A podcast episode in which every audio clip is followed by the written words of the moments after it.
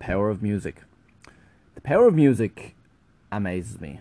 It blows my little mind, the power of music. I remember meeting Matt. He owns like this bar. Used to own a bar, doesn't own the bar anymore. He's like a 50 year old Australian guy.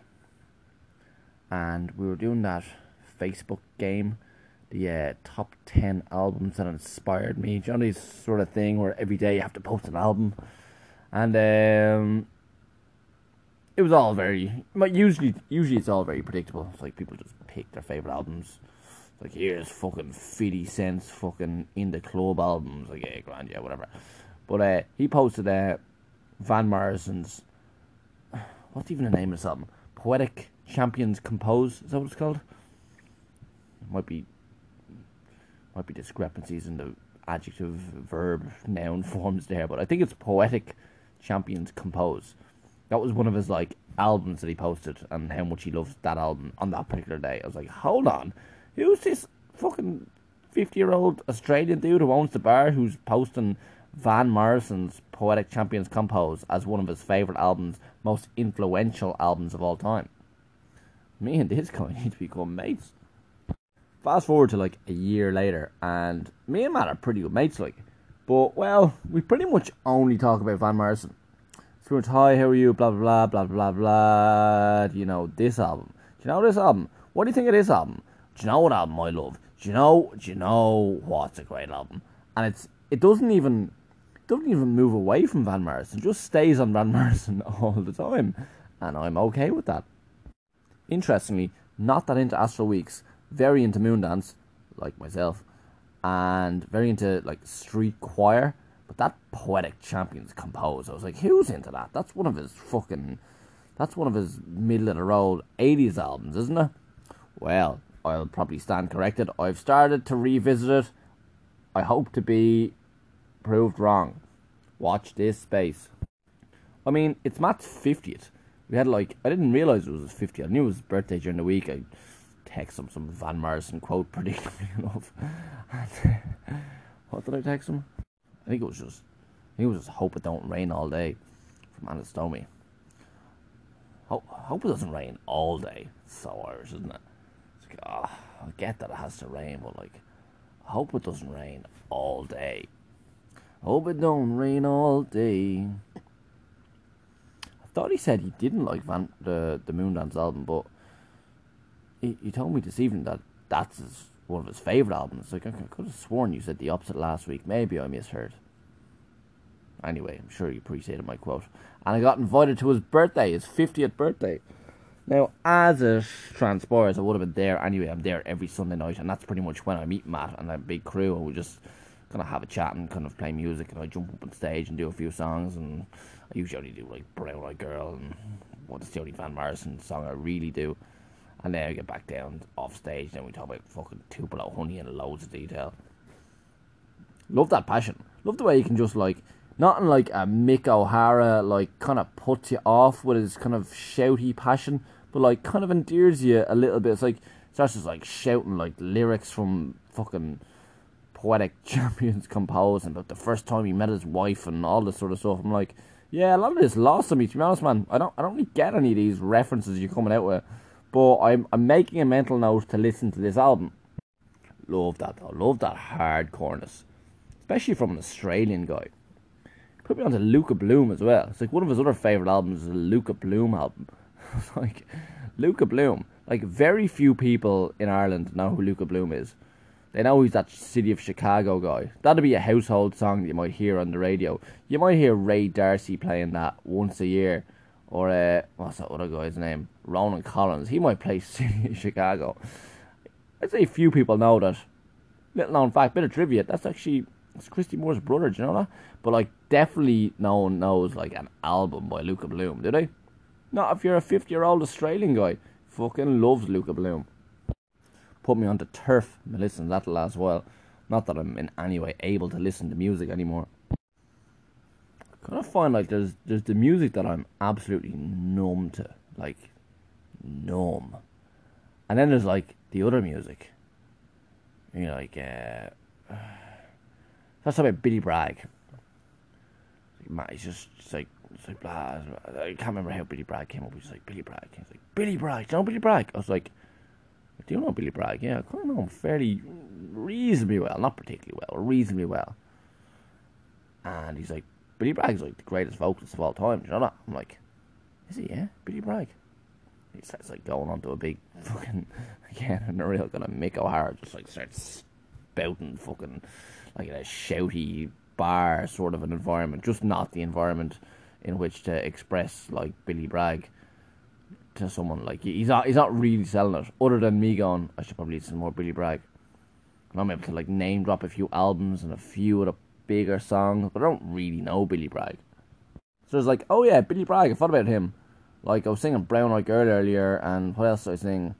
Seven Nation Army and Zombie probably, and just like there's the like the, there's the pop songs that you sing on stage or that you hear on the radio, and then there's the actual songs that are outside of that world. They seem like two very different worlds. Got a few Seven Nation Army compliments actually. That's like one of those. I need more. I need more of those big band songs. When like I'm on stage and I do a song, then I do another song, and I step away from the guitar and I'm only singing. I need like a load of those songs. And one of them is um, Seven Nation Army. And I'm like trying to dig it out of the subconscious. Like, how does this song go again? Here's what I know. It's in E, and then just start singing it. That's pretty much it. And uh, we were like, "How do you how do you remember all the words of uh, the songs?" I was like, ah, "That's easy enough, isn't it? Three verses." But it's kind of not easy enough. I don't I don't know how I dig it out. There's definitely something going on there. I'm definitely able to definitely be able to bring my subconscious into my sub, my conscious mind better than your average person. I always kind of describe it as being scatterbrained or just being a little bit. I've never really considered myself being on the spectrum. Maybe I am on the spectrum. Ah, we're all a bit on the spectrum. No, I don't think I am, though, to be fair. I think I'm just an absolute fucking. Hashtag, you may say I'm a dreamer, but I'm not the only one. There are loads and loads of lyrics in my brain. Sometimes I'm like, it's like. I should have several languages under my belt at this stage, but I don't. I just have song lyrics. That's all I have. I subliminally have them. I don't even knowingly have them until I have to like sing like Seven Nation Army, for example. Like you know, all of Rocky Road to Dublin's in there, but I did learn that somewhere along the line. The Miro. Like there's there's a few hundred songs that are in there that I just subliminally know. Like I don't even consciously register what the lyrics are. Whereas other people do. Other people are like, oh, you know this Billy Bragg line, and this one is like, oh yeah, I sang that one time. I never really gave much thought to what it meant. Particular Shawshank Redemption reference for you there.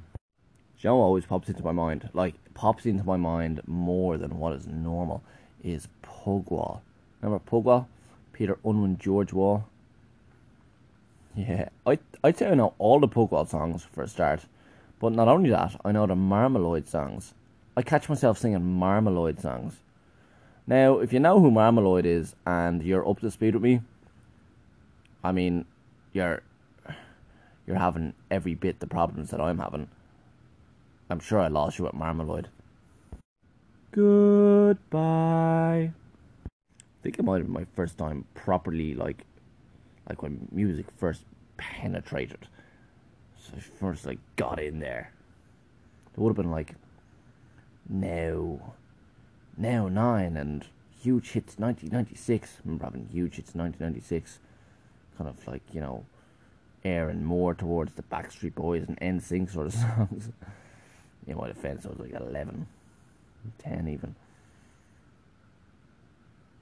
But they would have been like the first introductions to melody. That's what it is, melody. The whole first season of Pugwall was based on the idea of Pugwall trying to acquire an amp. He had an electric guitar, and you can't play an electric guitar without an amp, basically. And the whole first season is Pugwall and the Orange Organics trying to get their hands on an amp. Fast forward about 30 years later, Casey's living in Vietnam, and his mate Abby is leaving town forever. And she's like, Here, do you want to take my guitar? I'm like, I don't really want it. She's like, I'll sell it to you. I was like, I don't want it. She's like, I'll give you, I don't know, just, I'll give you for like 500k.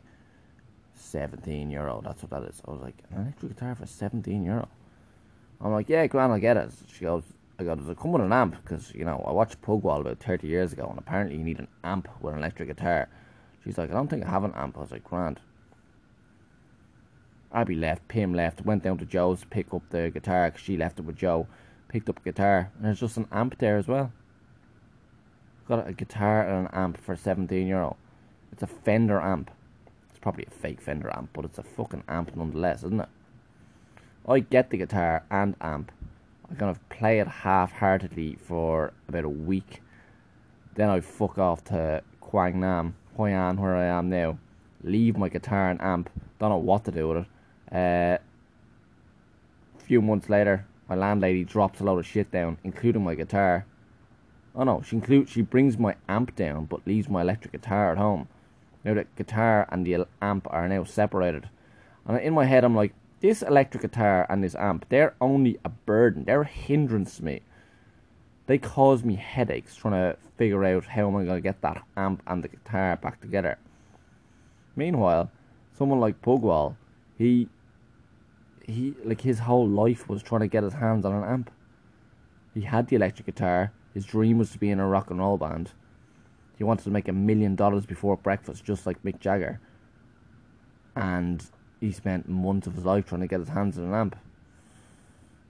Meanwhile, this fucking pampered millennial, 30 years later, has a guitar, has an amp, and just fucking complains about it.